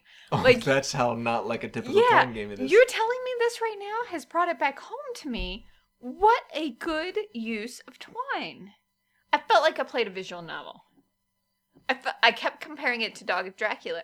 Like it hasn't even occurred to me it was a twine novel until right now. The last time we played twine, I played a twine novel was when we did those um, entries into that. It was that mystery one. It wasn't it the Netrunner game? Why Oh, was that Twine? Yep. Oh wow, they did a good job too. okay, then never mind. I take back what I just said. So I don't think that works. I, I think you were so expressive of what you just said that it's going to stick in our minds. yeah, sorry everyone. So what was the episode about murder in New England? Do you know? I uh, That's an interesting title. I don't think I think that it's Cyberpunk Cop Killer, Mm. and because that's what the game's about. But maybe because multiple people did that episode title, they changed the name. Oh, what did they change it from? Do you know? Probably Cyberpunk Cop Killer. Oh, okay. So murder in New New Neo. Neo New England. Sorry, I've been drinking. Everybody. It's cool. Now you have to reap the rewards Well, of well, Chrissy it's not like anyone's still listening. Yeah, that's true. I don't know. I am. You will be at work. This is true. So, uh, what happens in this game? Um, Mm. you, um, indeed. you are working as a private investigator, Of course. uh, doing your duties, Female protagonist, if you will. and um, you get a call from an old colleague who A cop buddy. who's still back in the force. They never left. Yeah, he trained you probably, I think. I definitely get the impression that he's young Yeah. or Opa. No, young. Oh, yeah, Opa. Damn. so then, uh, so then, um, he says, uh, "I need you on this help on this. I think we got a cyber. I think we got a cop killer in our ranks. Mm. Uh, so he's bringing someone. Serial. He's bringing someone in from the outside that he can trust, uh, which is you. This game is, from okay, my perspective on this game is that one of its major strengths is its world building. Yeah. Um, What does that mean? one of its major strengths is that after I play this game or during playing this game, I'm as interested in the surrounding world around the characters as I am in the characters themselves, which is no small task considering that I thought that the characters in this game were interesting. It is rare that I think that the characters in any game are interesting. That's really true. And to have the world just as interesting as the characters Word. in a tw- Twine game. I don't think of it. I don't Here's- think of Twine as a lesser. Uh, I Thing. do. I can't help it. Ever when I first started playing Twine games, and I was left with choices, it would drive me crazy to go to the next screen. Okay, that's because you're not you're not used to the format though. That's like Yeah. that's like comparing pling pling to pinball. I guess that's true because when I play visual novels, it happens too. But I was associating it with just Twine, like it was like having hyperlinks though, and I felt like Well, that's literally what they are. But yeah, but it felt like I was on the internet with hyperlinks, and I should be able to go back to all of them. It- the association was so strong, I Hmm. couldn't break the idea in That makes- Twine. I- that that's I what totally- it I totally see what you're saying. So I had a really difficult time with Twine. Because even to the e, even today when I played, I replayed um Murder in Neo New England, so I would refresh it, hmm and uh, I I wanted to press back, and then I'm like, oh, I Yeah. gotta, I gotta remember I can't press back because that'll completely reload the entire thing. Yeah, and that's what you feel like. You have everything is for free, and you can just go anywhere you want, and it's Yeah. you know, I I get what you're saying there. and you don't feel like you should be funneled into a choice. You feel like you should be able to look at everything because it's the internet. That's the, Yeah, the, the right. feeling it gives. Right, because it's text based and the hyperlinks are Yeah. underlined in a different color, you're still operating as if it's The a internet. web page. Yeah. Which it is, but it's yeah. got different expectations. So it's really difficult for me to make choices. But this game's okay. So let's talk about this game in a couple of ways. Uh, the writing was really, really good. I thought it was fantastic. Yeah, I really enjoyed how subtle the puns were, how good the world building and the character building It's was. super campy, but I appreciate campy. It wasn't campy like Dog of Dracula, though. I wouldn't call it super campy. I would call it subtly campy. I would call it super campy. I didn't feel like it was in your face. I felt like it was. I didn't feel like That they thing were is- trying to make it and were telling you what the puns were. I felt like it was part of the story. It was trope heavy. It was trope heavy, but it blended so well that it felt like part of the story. Not like, not like I'm saying this because it's the trope. It was still Okay, part yeah. of the story. That's fair. That's fair. It's like the the, the okay, what you just said is really kind of valuable. Um sometimes it seems like use of trope is treated as the payoff in itself. yeah, Uh but in the case of Neo New England, it's like you're like I can see why this is a trope in the first place because it totally works, kind of like Korean dramas are. Yeah. Yeah, it doesn't feel like you're forcing it in order or fake. It felt It- like it, it, it- really belonged tool. in the story. Yeah, Yeah. They, are using a tool, and they're and they're not and they're not shying away from it just because it's been used so often. yeah. Yeah. So, but here is where so in this yeah, he already explained it. So here is where it's different for me than you. You have 60 minutes Well, not real time. In order to interview everybody and look at this thing. And when he told me that, 20 minutes per each thing, I was thinking I literally had this. But then you don't have a clock. And you have all these options. So you're just like, I can do whatever I want. I'm willy nilly. I can just walk in and read everything, and it doesn't matter how long it takes me. I would have really liked the countdown of the time, so I had to make choices about what I felt was more valuable information and chose it. So funny. But then Clyde tells me, Chrissy Chrissy told me this, this after she played it earlier today.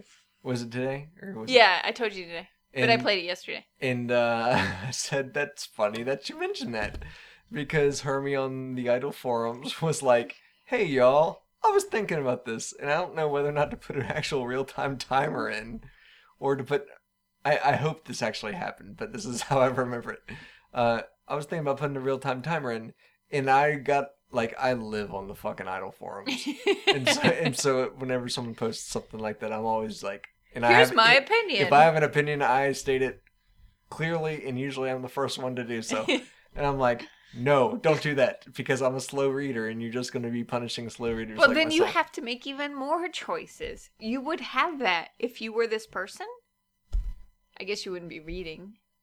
what I mean, the more real choices? I don't understand the reality you have to really determine what's important to you knowing that you're a slow reader and what your options are This is an accessibility issue. what does that mean This means that um i'm a really fast reader by the way uh okay. I suppose I could consider fast reader fast reading as an actual disadvantage because you don't have as much comprehension comprehension of the reading.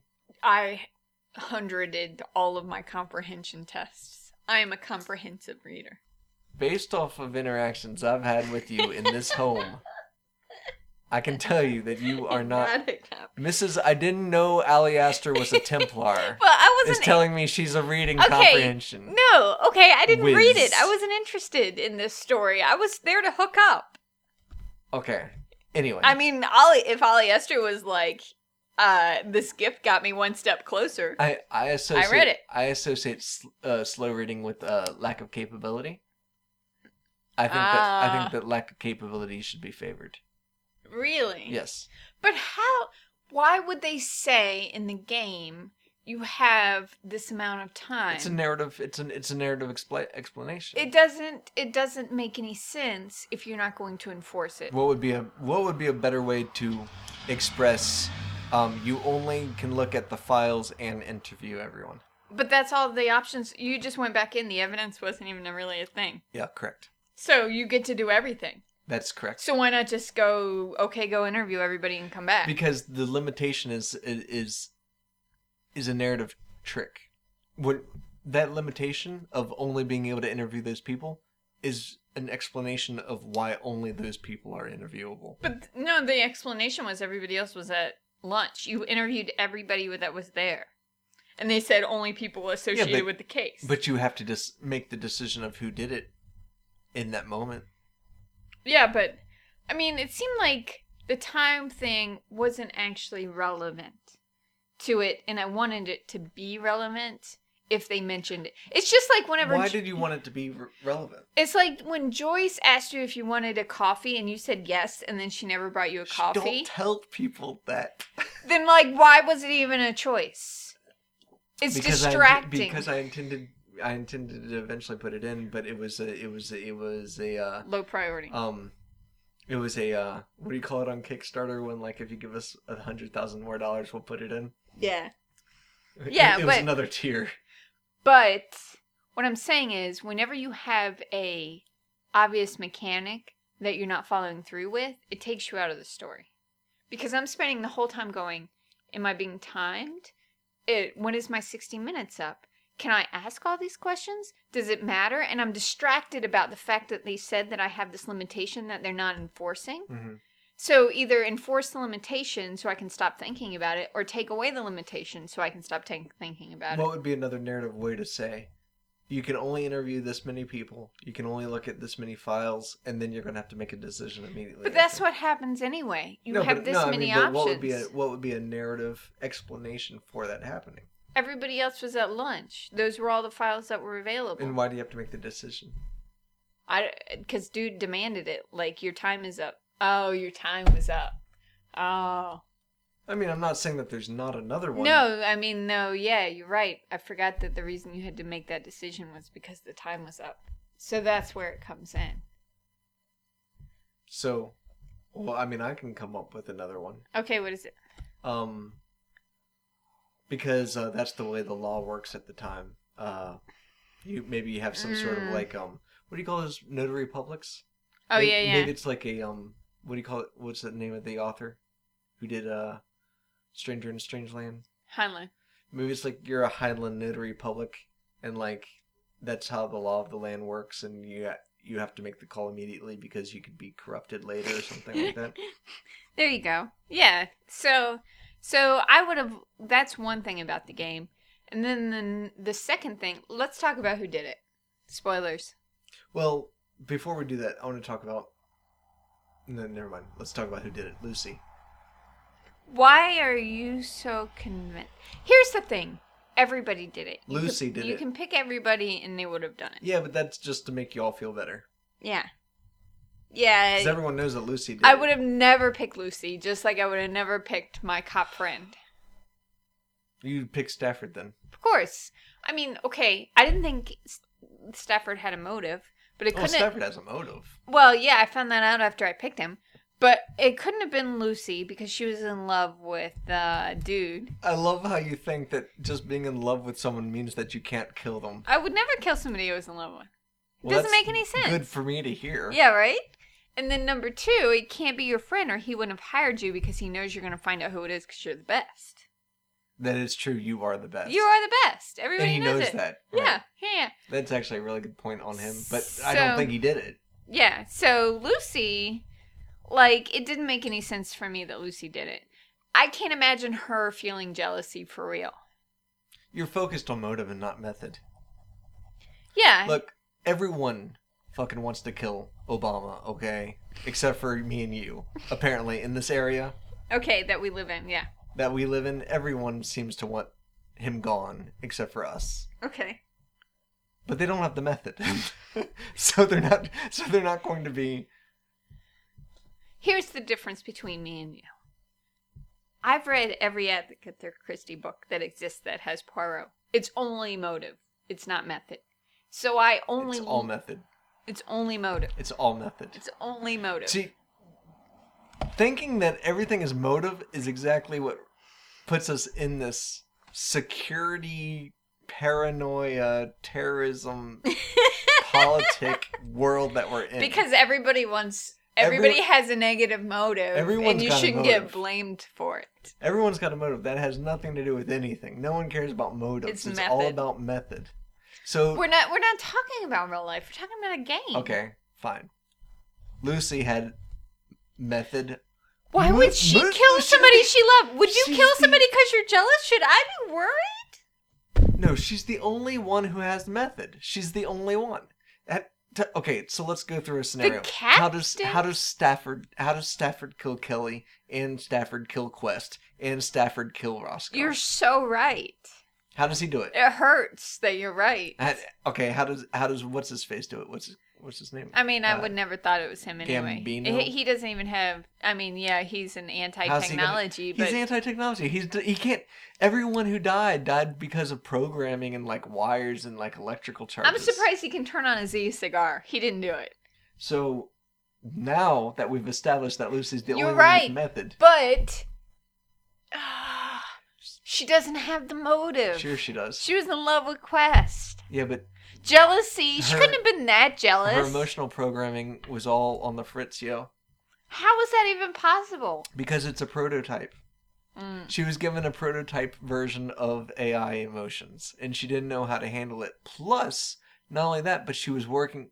That system was colliding, or not colliding, but interacting with the optimization systems of trying to keep the Oh, brand. that's right. You So- know, you're kind of right. Yeah, I know. So Ah. Did you now the second time I played through, I noticed that Stafford, when you ask Lucy about Stafford, she's like, um, Oh or yeah. you're like, you're like, so what's your interaction with Stafford like? And she's like, oh, he yells at me a lot. And, yeah. And I measured my my productivity after talking to Stafford. I was less productive, so I've t- I've tried to minimize interactions with him in which he can yell at me. Yeah. Guess what? She was in love with Cla- she should have totally murdered Stafford. She was in love with Quest. Yeah. She interacts with them. Yeah. She has a hard time dealing with those because she finds out that she's less productive after conversations with Quest. Mm, Okay. Feels the need to optimize And kills. and kills him. You win. You win this round. Here's the thing. Th- I want to mention something real Okay. fast. Will you remember what you were about to say? Oh, of course. Roscoe taught her how to love. Who's Roscoe? Roscoe's the uh, cop that lost his arm. Really? How did he do that? He was. Uh, oh, he was in love with her. He was in love with her like you know he was ostracized by the rest of the force because he didn't fit in with the bureaucrats and the um the people who were still on the Right. He wouldn't play nice after he lost his arm, and they made him keep working. play nice Yeah, like you remember that conversation with the chief where it wasn't where they were like, "You better work harder, or else we're gonna fire you," instead of like, "Sorry, you lost your arm in the line of duty." Mm. Like he was apparently not like pretending to like the job anymore ever since he lost his arm, pretending or you know, liking it. um yeah he was he he he was definitely having hard social problems right right. and so then he turns to lucy because probably well because not only is she accessible but she's also like you Who know else is gonna understand me? right well you know it's there's something not intimidating about it being you know an ai it's like it's not a real person right? Because he's an old timer it's not Oh, a real yeah. person. It's just a toy. I can like you know i can like get to know her. And and and i i I- can reveal things to her. She's just a system. Don't forget to not sh- pet Sherlock's head. Thank you.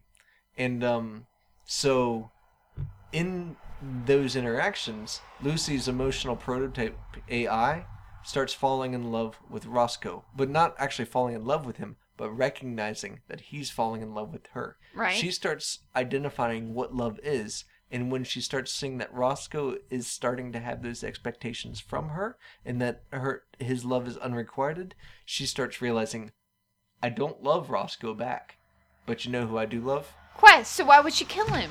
That doesn't make any sense. Because the interactions with him after the point when she realizes that she's in love with him or lower her productivity. Uh, Now let's talk. Let's talk about Kelly, just because I love Kelly's my favorite character. Really? Yeah. Tell me. Uh, I love this idea of someone who's modding themselves so much in a department that they're becoming far more useful than everyone's used to, and so they can't argue against it, but it's still creeping them out.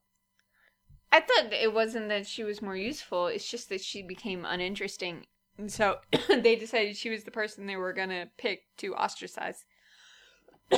I I just thought it was, I I I don't know. I liked it. I li- I liked that idea. I like the idea of of of her like getting so into her work that she's starting to modify her body for it, Mm. and that creating a sense of isolation in her work. I thought she was isolated because she was so obsessed with computers that everybody was like, she's not interested anymore. Let's ice her out. Well, yeah, I think that's true too. Yeah. I, th- this speaks to what I thought was so strong about the writing. The world built, the wor- world and the characters. It's like all of the characters seemed like they fit in that world, Yeah. and then I could see how each one of them would come to be in that world. And that, I went on the forums and I was like, I put a lot of praise on that on that writing because I was this like, writing was really good. I yeah. was super impressed. What was the thing that you were supposed to not Oh, forget? So I really want a narrative detective game because I feel like most detective games are like what we were talking about earlier, where you're just let loose in a world. You have to talk to everybody and touch everything. There's no narratives uh, path versus like when you're reading an Agatha Christie book and you're Poirot, Poirot you're going from place to place. It's not like, hey, I'm going to be in a building, I'm going to talk to everybody, and I'm going to pick up stuff. No, you're like at dinner and you're sitting next to somebody and they tell you something. And then, you know, you're like in a room and you see something. Like you're on a path and you just happen to pick up things on the way. Okay. Versus I'm in like 15 rooms, I got to clear them all. But how do you make sure that the player actually picks up on the information? You don't. You don't need to. Uh, that's the player's job. Like, I don't want to. I don't want to have to go through and interview twenty people and trying to figure out what information is Well, valid. I understand that. Right. So I felt like at least this was more narrative. What I was trying, what I'm trying to get to in a detective game. I just wish there was like an answer. You know, There like is Lucy. there's no real clues, and there's no real. No, some some of the clues. Lucy's the only one okay, okay. I don't know that I can. But if you pick anybody else, they say that you're right. That's correct. How do you feel about that? Uh, that's what I'm trying to communicate. This is the closest I've gotten to a narrative detective game, which is what I've been trying for in these games this whole time. And that might exist, but I haven't played yet, other than this one, until the end, where it doesn't matter who you pick. It matters so much. Oh my god. Like, yes, they do provide. You're so obsessed with being right.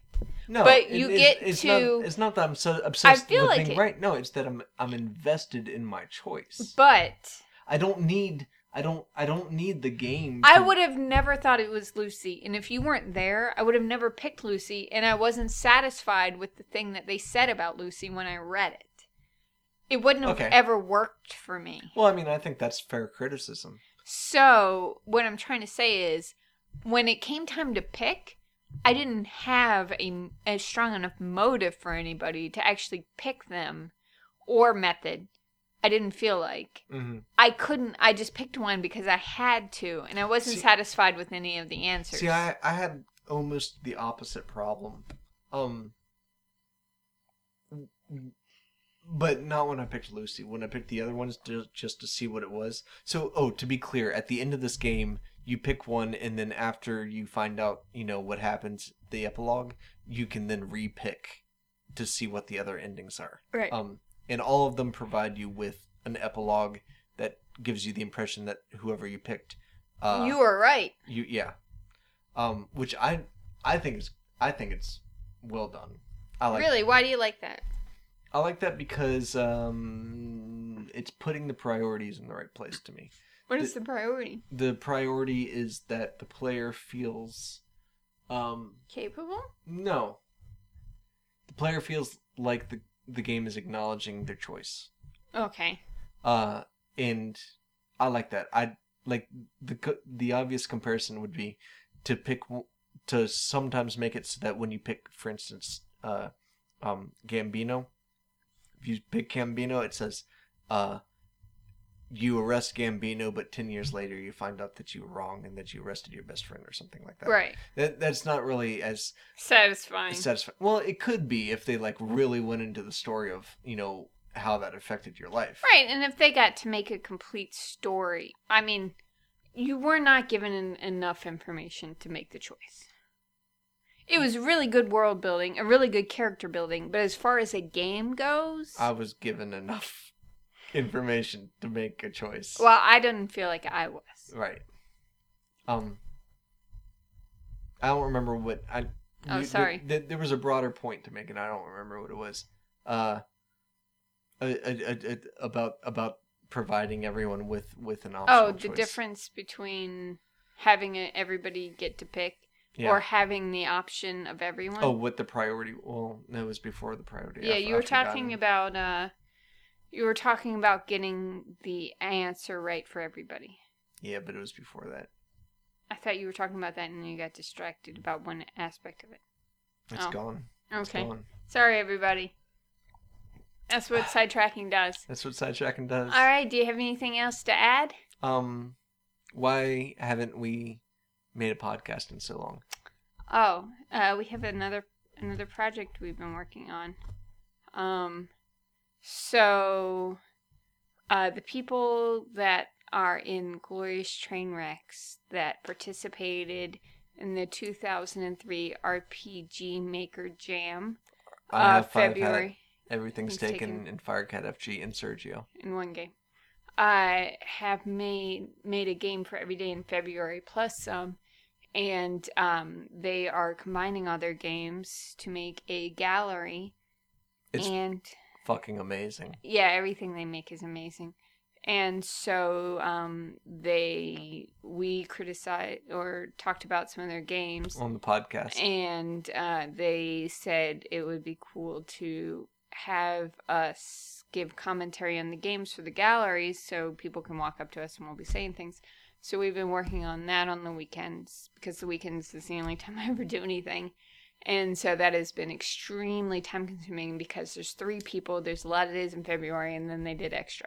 and not we the first time the first dialogue we come up with is not necessarily workable. The dial, yeah, yeah. Like we have to turn it into a dialogue that it makes sense. We have, you know, we have to replay the games because it's been so long on some of them.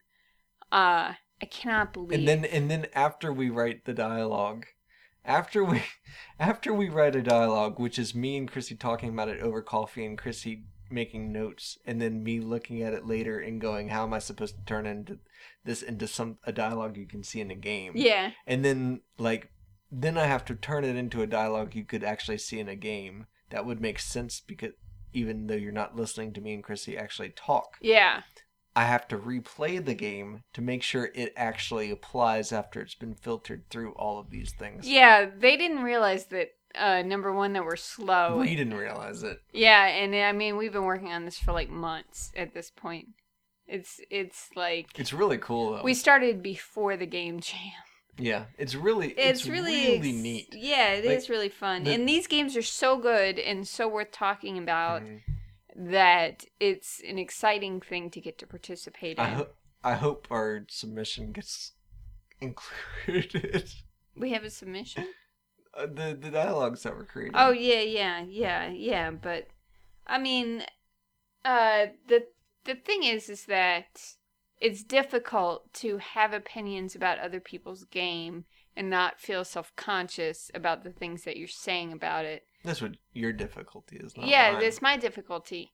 And so, you know, knowing that they're going to potentially like present this as our opinion of their work in their own game Mhm. is uh is It in- definitely puts more authority on it. yeah, and it is intimidating because like if I don't like the game or if I don't have anything to say about it, you know, like it changes like the field in which you are looking at the game. hmm versus here we get to pick out what we talk about we only pick games that we like Yeah. and want to talk about Yeah. you know but luckily these games like forcing ourselves through or i wouldn't say that Well, no, I mean, I, I There's a lot of games. yeah having an opinion about a game you didn't originally have an opinion on Mhm. in the end it's exciting to find out that if you try You do have an opinion. Yeah. On it. Yeah. And you do have an interpretation, or you know, there is something that you found that you want to talk about. Mm-hmm. I really enjoyed the pictures worth a thousand words because I wouldn't have never gotten there today. What are you talking about? Uh, the- Oh, the picture's worth a thousand. The Yeah. everything's taken game where. yeah, yeah, I wouldn't have ever gotten there. Oh yeah, we- Chrissy came up with a great interpretation for that game when we were discussing it. Yeah, and it was really exciting today. So I'm glad it's fun to keep working at it, and then you make breakthroughs. Yeah, you play that game two or three times now. Yeah, I played that game a lot. yeah. Anyway, anyway, I would suggest it to anyone that doesn't have a Mac. well, no, Uh, there's not yet. Wait. are you kidding me? Yeah, I would. Why, why wouldn't they just wait till the actual product? because the games are amazing. I don't care if it's finished or not. They have the gal. I mean, come on. Well, oh, it, it is available to be played on Glorious Trainwrecks in the 2003 RPG Maker Marathon. Uh, but my personal recommendation, not Chrissy's, my personal recommendation would be wait till the uh, the final executable is is made. Though there are some really fun and interesting glitches going on. And they have the the gallery up, and I can't believe how well they made the galleries. It's like crazy. It's crazy It's to me so that this exists. it's so, It's so good. good. I've never Oh. been a fan of people I could talk to before, so it's it's it's making me nervous of, of being such a big fan of, of people who can hear me talk. So that's something I'm having to get uh, past. It's really exciting. Yeah, it's really exciting. Anyway, I hope everybody has a good. Who knows how long it'll be until we make another podcast Word. month. How long do you think this was? Like three hours? Mm-mm. One. Oh, this was longer than one hour. How long?